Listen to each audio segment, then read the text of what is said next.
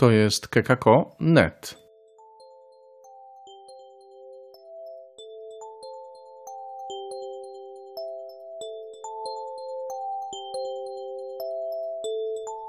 A w Kekako.net między wiarą i nauką. Chrystus zmartwychwstał. Witajcie.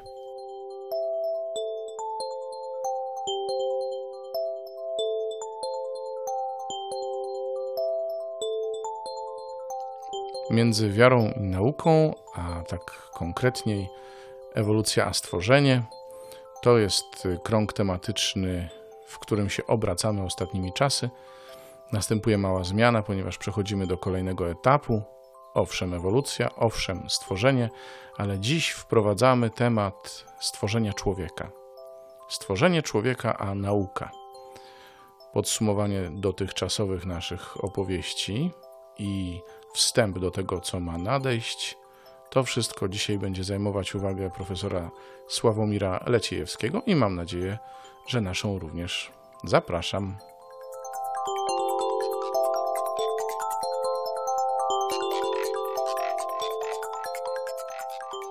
Spróbujemy sobie zacząć od chwili podsumowania tego, o czym było na tej poprzedniej naszej edycji. Takich naprawdę kilka czy kilkanaście zdań, aby dla tych osób, które były i już zapomniały, żeby im się troszkę przypomniało, a dla tych osób, które nie były, to żeby chociaż zobaczyli, co też tam się wtedy wydarzyło. Ta pierwsza nasza edycja o takim roboczym tytule Powstanie świata, czy wszechświata, a nauka, czy tak naprawdę stworzenie świata, a nauka, czy stworzenie wszechświata, a nauka, to spotkanie zaczęliśmy od takiego podstawowego rozróżnienia, żeby spróbować rozumieć te dwa pojęcia. Czym jest pojęcie stworzenie, a czym jest pojęcie ewolucja. Żeby nie było nieporozumień, tak? Bo niektórzy te pojęcia sobie przeciwstawiają, a zwykle dlatego sobie je przeciwstawiają, bo ich nie rozumieją tak, jak się je rozumie i w teologii, i w naukach empirycznych. Jeszcze do tego rozróżnienia dzisiaj wrócimy, ja je przypomnę. Później powiedzieliśmy sobie, był taki wątek biblijny. Co tak naprawdę Biblia, czyli co możemy wyczytać w pierwszym rozdziale Księgi Rodzaju o stworzeniu świata. I sobie to bardzo szczegółowo analizowaliśmy w kontekście współczesnych prac, powiem, najbardziej znamienitych biblistów, którzy się tym pojęciem zajmują. Później był ten blok taki naukowy, czyli mówiliśmy bardziej o ewolucjonizmie. No i na przykładzie kosmologii i fizyki o tym mówiliśmy, i na przykładzie biologii, czyli tutaj mówiliśmy o ewolucji fizycznej i chemicznej, tutaj o ewolucji biologicznej i na koniec troszeczkę o ewolucji społecznej, czyli o tej oczywistej oczywistości, że świat, w którym żyjemy, się zmienia, czyli ewoluuje. Tak? Inaczej wyglądał w latach 80. XX wieku. Ci, którzy pamiętają, to wiedzą, to jeszcze PRL był, to był zupełnie inny świat niż teraz. Inaczej też wyglądał 1000 lat temu, inaczej 2000 lat temu, inaczej 3000 lat temu, czyli to, co się dzieje w kulturze szeroko pojętej, to też ewoluuje się, zmienia. No i później próbowaliśmy sobie zestawić z jednej strony ten ewolucjonizm, a z drugiej strony kreacjonizm, czyli jakie mogą być relacje zachodzące pomiędzy tymi dwoma sposobami patrzenia na świat. Z jednej strony kreacjonistyczny, czyli że Bóg stworzył, a z drugiej strony taki ewolucyjny, który mówi o tym, że się zmienia. I tam wyróżniliśmy sobie 4 podstawowe stanowiska. Jest ich, niektórzy mówią 12, niektórzy 24, ale można je streścić do 4 podstawowych, które oddają najbardziej specyfikę tego, momentami nawet sporu, czyli mówiliśmy sobie o kreacjonizmie fundamentalistycznym, czyli tak zwanym naiwnym, mówiliśmy sobie także o kreacjonizmie naukowym, oczywiście naukowym w cudzysłowie, bo on tam z nauką nie ma wiele wspólnego, jak się okazało. Mówiliśmy sobie też o inteligentnym projekcie i o kreacjonizmie ewolucyjnym albo ewolucjonizmie teistycznym. Do tych 4 stanowisk wrócimy dzisiaj na koniec. Jeszcze raz sobie o nich powiemy. No i na koniec takie streszczenie, tak naprawdę, jeżeli się troszeczkę prześledzi ideę kreacjonizmu fundamentalistycznego, jak on się zmieniał, jak on ewoluował, dlaczego się zmieniał, to tak naprawdę można te kreacjonizmy podzielić tylko na dwa. Czyli jest kreacjonizm ewolucyjny i kreacjonizm fundamentalistyczny i który z nich jest sensowny, a który mniej sensowny, też sobie spróbowaliśmy odpowiedzieć. Dzisiaj też do tych zagadnień wrócimy. Jeżeli chodzi o powstanie świata, czyli stworzenie w Biblii, to tak naprawdę główne, najważniejsze jest przesłanie teologiczne, tak? A nie takie związane z nauką, czyli spróbowaliśmy sobie odpowiedzieć, co Bóg tak naprawdę chce nam powiedzieć przez ten tekst. On nie mówi o tunelowaniu kwantowym z próżni fałszywej do próżni prawdziwej, tylko mówi o relacjach. Przede wszystkim o tym, że Bóg jest dobry. Dlaczego jest dobry? Dlatego, że stworzył wszystko i stwarza z niczego, jest Bogiem wszechmogący. A człowiek jest najdoskonalszym ze wszystkich stworzeń i ma on w sobie coś z Boga.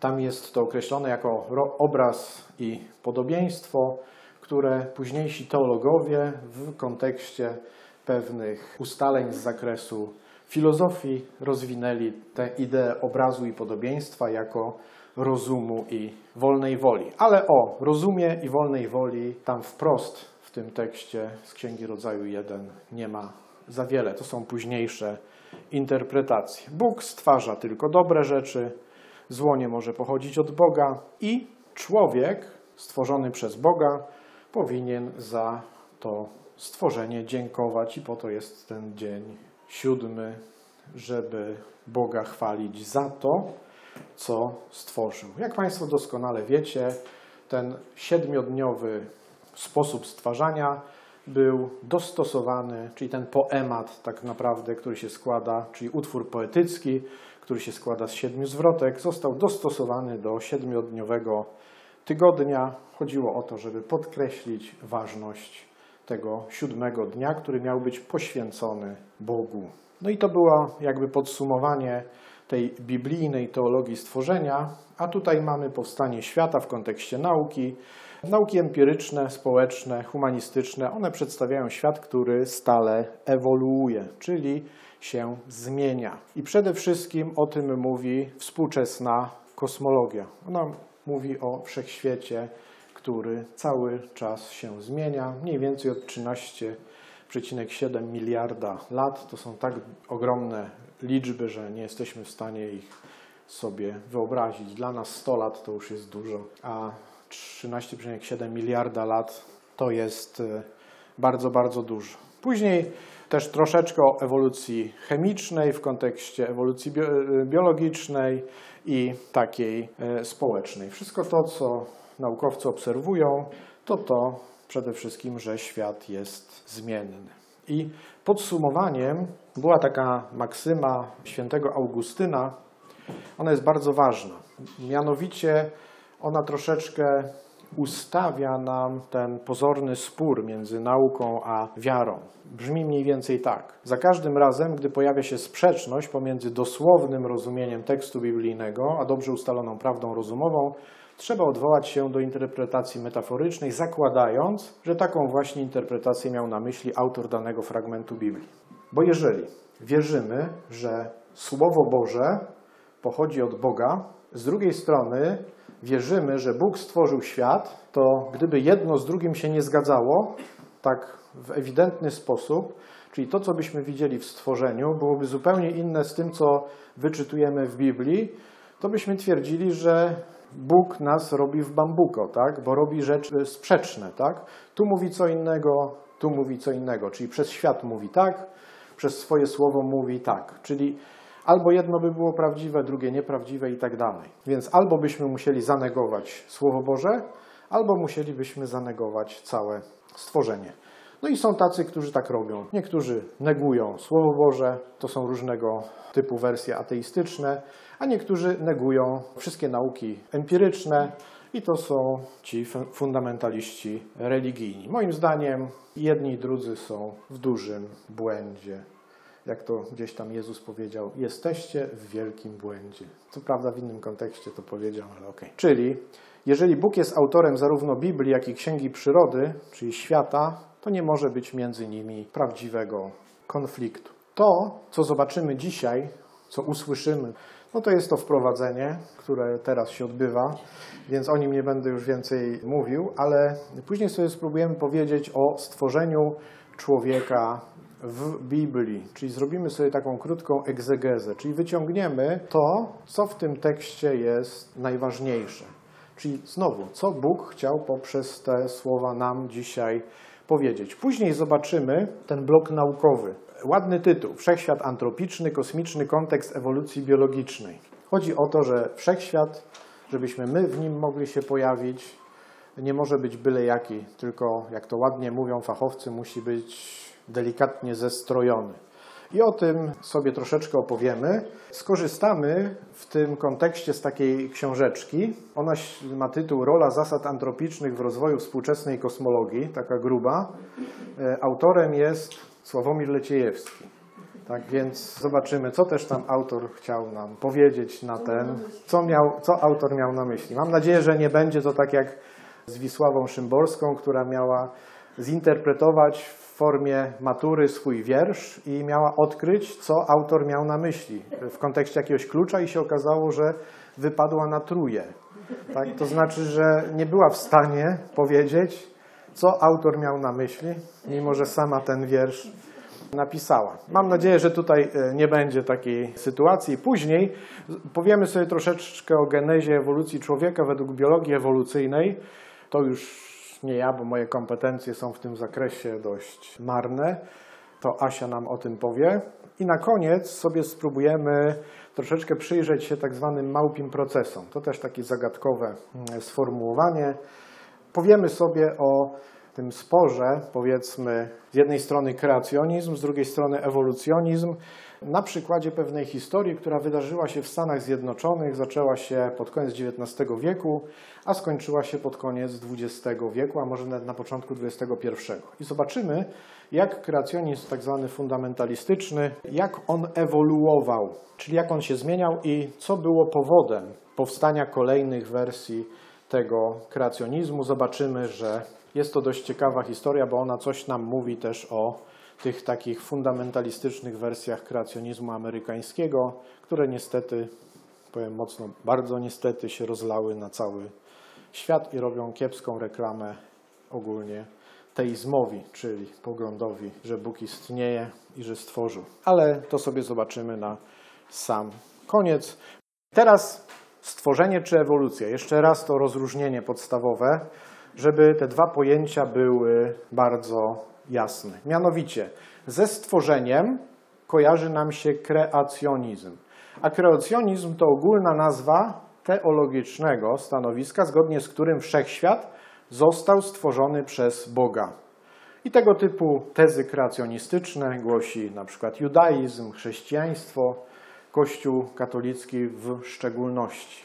Czyli ci, którzy są chrześcijanami, w ogólności są kreacjonistami. Problem z kreacjonizmem jest taki, że stanowisk kreacjonistycznych jest wiele, tak? I tylko niektóre są sensowne, niektóre są bezsensowne, ale o tym później. Jest też ewolucjonizm, a ewolucjonizm to ogólny pogląd naukowy, czyli tutaj mamy pogląd naukowy, tu teologiczny, mówiący o ciągłej zmienności świata fizycznego, chemicznego, biologicznego, kulturowego i społecznego. I zobaczmy, czyli z jednej strony mamy twierdzenie, że świat powstał, czyli został stworzony przez Boga, a z drugiej twierdzenie, że świat się zmienia.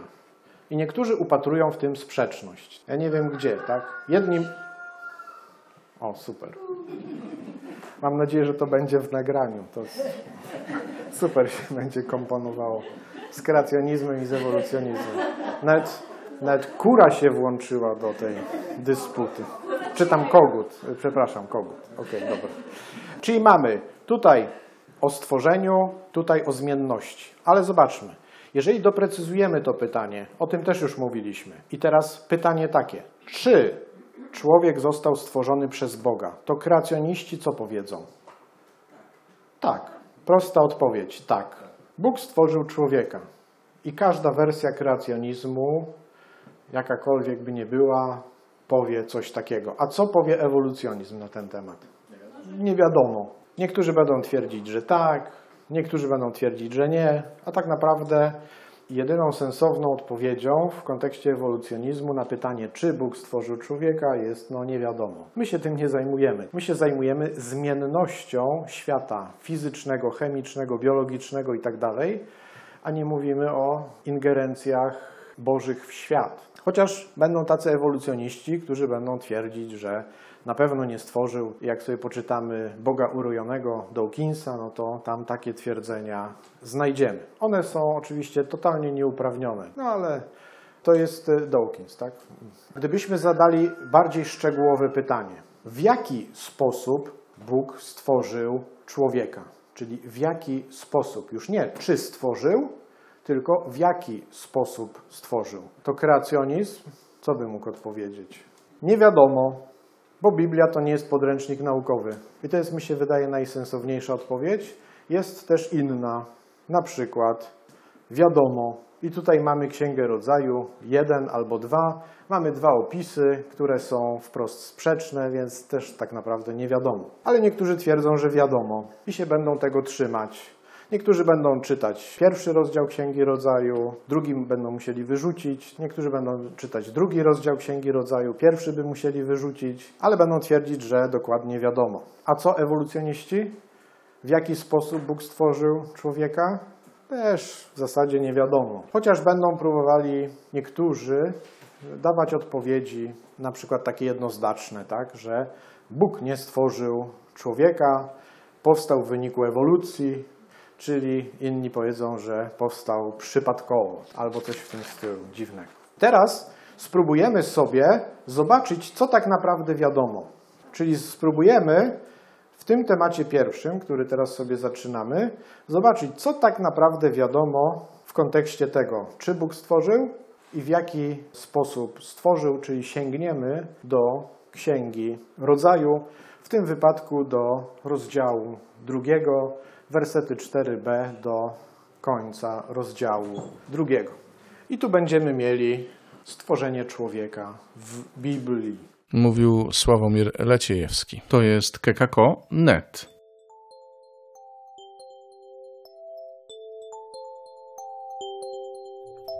A my spotkamy się w naszym wątku między wiarą i nauką znów za tydzień. Będziemy rozwijać temat stworzenie człowieka a nauka. Tymczasem dziękujemy Wam za uwagę, dziękujemy za przyjęcie. Do usłyszenia.